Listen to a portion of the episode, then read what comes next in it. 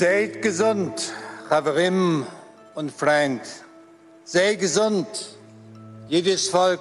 Lebt wohl, Freunde, lebe wohl, jüdisches Volk. Das sind die Worte der jüdischen Malerin Gela Sechsstein und zitiert hat sie heute Bundespräsident Frank-Walter Steinmeier und zwar in Warschau, wo er heute dem Aufstand im Warschauer Ghetto vor 80 Jahren gedenkt. Und dieser Jahrestag ist eines unserer Themen im Update von Was jetzt heute. Außerdem geht es um Heizungen, Züge, die möglicherweise nicht fahren und um Abiturprüfungen. Es ist Mittwoch, der 19. April. Ich bin Konstanze Keins und der Redaktionsschluss wie immer 16 Uhr. Überall in Warschau blühen gerade Narzissen.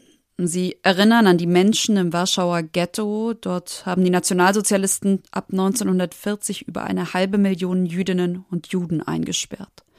Rund ein Drittel der Bevölkerung der Stadt wurde damals hinter einer drei Meter hohen und 18 Kilometer langen Mauer zusammengepfercht. Hunderttausende starben im Ghetto an Hunger, Typhus oder auch vor Erschöpfung oder wurden deportiert und in Gaskammern von den Nazis ermordet. Doch dann, genau heute vor 80 Jahren, am 19. April 1943, haben sich die Überlebenden erhoben. Christina Budnicka war damals elf Jahre alt und dieses Interview hat sie Kollegen der ARD gegeben.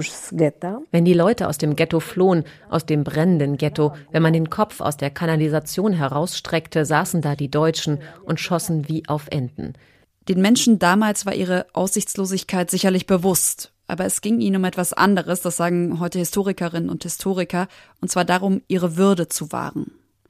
Heute, 80 Jahre später, gedenken Polen, Israel und Deutschland gemeinsam des Aufstandes. Und als erster deutscher Staatsgast überhaupt hat heute Mittag auch Bundespräsident Frank-Walter Steinmeier in Warschau gesprochen. Die entsetzlichen Verbrechen, die Deutsche hier verübt haben, erfüllen mich mit tiefer Scham. Aber es erfüllt mich gleichzeitig mit Dankbarkeit und mit Demut, dass ich an diesem Gedenken teilhaben kann. Und äh, mit Steinmeier in Warschau ist mein Kollege Jörg Lau, außenpolitischer Koordinator im Politikressort der Zeit. Und ich erwische ihn gerade in einer Hotellobby. Also entschuldigen Sie, wenn es ein bisschen lauter ist im Hintergrund. Hallo Jörg. Hallo Konstanze. Ja, ich sitze in der Tat hier in der Lobby, äh, wo der Bundespräsident abgestiegen ist in diesem Hotel und ich hoffe, man kann mich verstehen.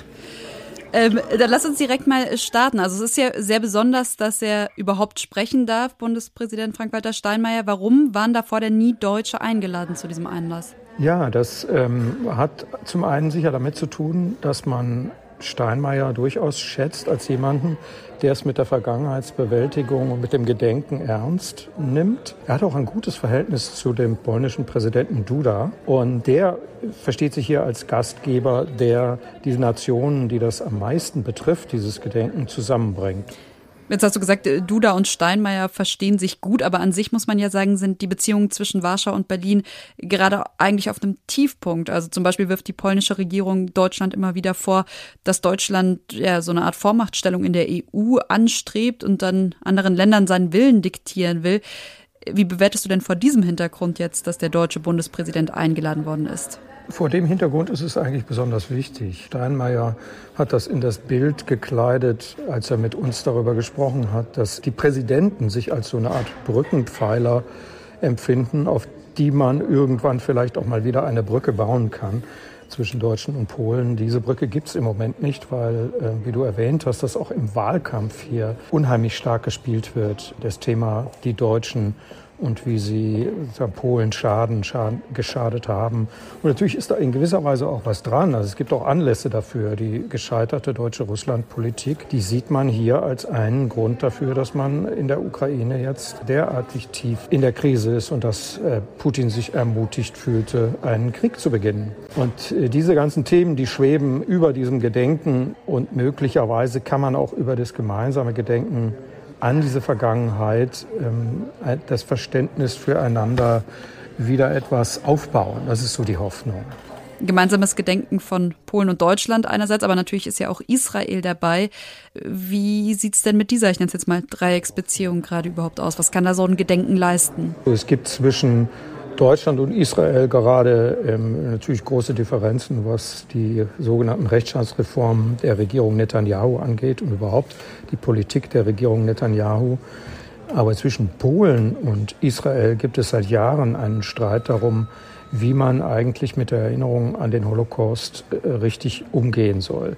Die Polen haben auch einen validen Punkt, finde ich, wenn sie sagen, unser Leiden als Polen unter den Deutschen wird zu wenig ähm, wahrgenommen. Wir haben auch Millionen Menschen verloren. Und die Israelis haben aber den Eindruck, dass der polnische Antisemitismus, den es auch gab, unabhängig von, dem, von den Nazi-Verbrechen, dass der dabei etwas verkleistert wird und dass die Polen darüber nicht mehr so gerne reden wollen. Und deshalb äh, sehen sie mit einem gewissen Verdacht, was diese nationalistisch-nationalkonservative Regierung hier an Geschichtspolitik macht.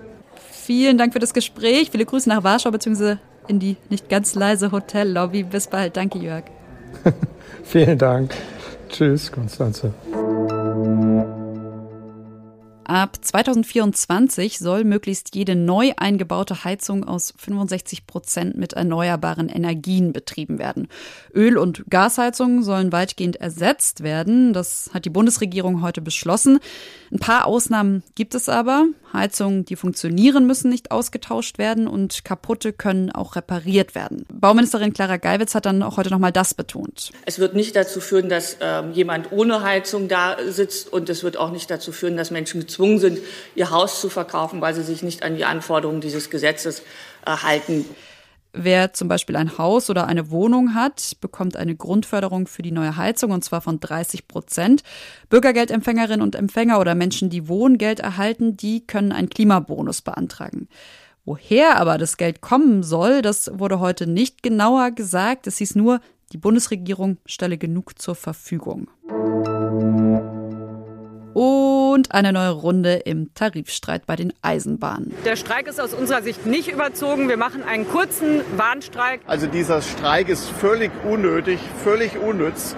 Die Eisenbahn- und Verkehrsgewerkschaft EVG hat also mal wieder Warnstreiks angekündigt. Am Freitag von 3 Uhr nachts bis 11 Uhr am Vormittag sollen alle Gewerkschaftsmitglieder ihre Arbeit niederlegen. Die EVG will damit nochmal Druck auf die Bahn und rund 50 weitere Eisenbahnunternehmen machen. Aktuell laufen ja die Tarifverhandlungen. Die Gewerkschaft fordert bei einer Laufzeit von zwölf Monaten Lohnerhöhungen von insgesamt 12 Prozent, mindestens aber 650 Euro mehr im Monat. Und davon, laut EVG, seien die Angebote der Bahnunternehmen noch weit entfernt. Planen Sie also mal wieder lieber ein bisschen mehr Zeit ein, falls Sie Zug fahren wollen. Fliegen, zumindest von Düsseldorf, Hamburg oder Köln, Bonn, ist nämlich auch eher keine Option. Verdi hat dort für Donnerstag und Freitag zu Warnstreiks aufgerufen. Was noch? Diese Meldung beginne ich heute mal mit einem kurzen Blick auf Twitter und lese Ihnen hier mal einen Post vor. Stell dir vor, die Abi-Prüfungen werden wegen technischer Probleme in NRW erst auf Freitag verschoben, um dann zu merken, dass kaum jemand wegen des Streiks kommen wird. Oder hier drüber bin ich auch gestolpert. Top Timing. Eigentlich sollte heute das schriftliche Abi in Nordrhein-Westfalen beginnen, Bio, Chemie, Informatik, Physik.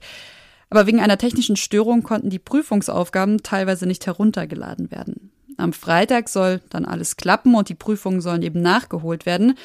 Top Timing, finde ich, trifft's aber ziemlich gut. Abi und Bahnstreik an einem Tag und ursprünglich sollten übermorgen eigentlich gar keine Prüfungen geschrieben werden, denn es ist auch noch Zuckerfest. Und das ist einer der wichtigsten Feiertage für Musliminnen und Muslime. Immerhin für dieses, ich nenne es mal, Freitagsproblem gibt's jetzt eine Lösung. Schülerinnen und Schüler, die das Zuckerfest feiern, dürfen nämlich nachschreiben. Und das war's von Was jetzt am Mittwochnachmittag und von mir, Konstanze Keins. Wie immer können Sie uns gerne schreiben an wasjetzt.zeit.de und Sie können sich freuen auf eine neue Ausgabe von Was jetzt morgen früh mit meiner Kollegin Elise Landcheck. Ich sage jetzt aber erstmal Tschüss, haben Sie einen schönen Abend. Bis bald.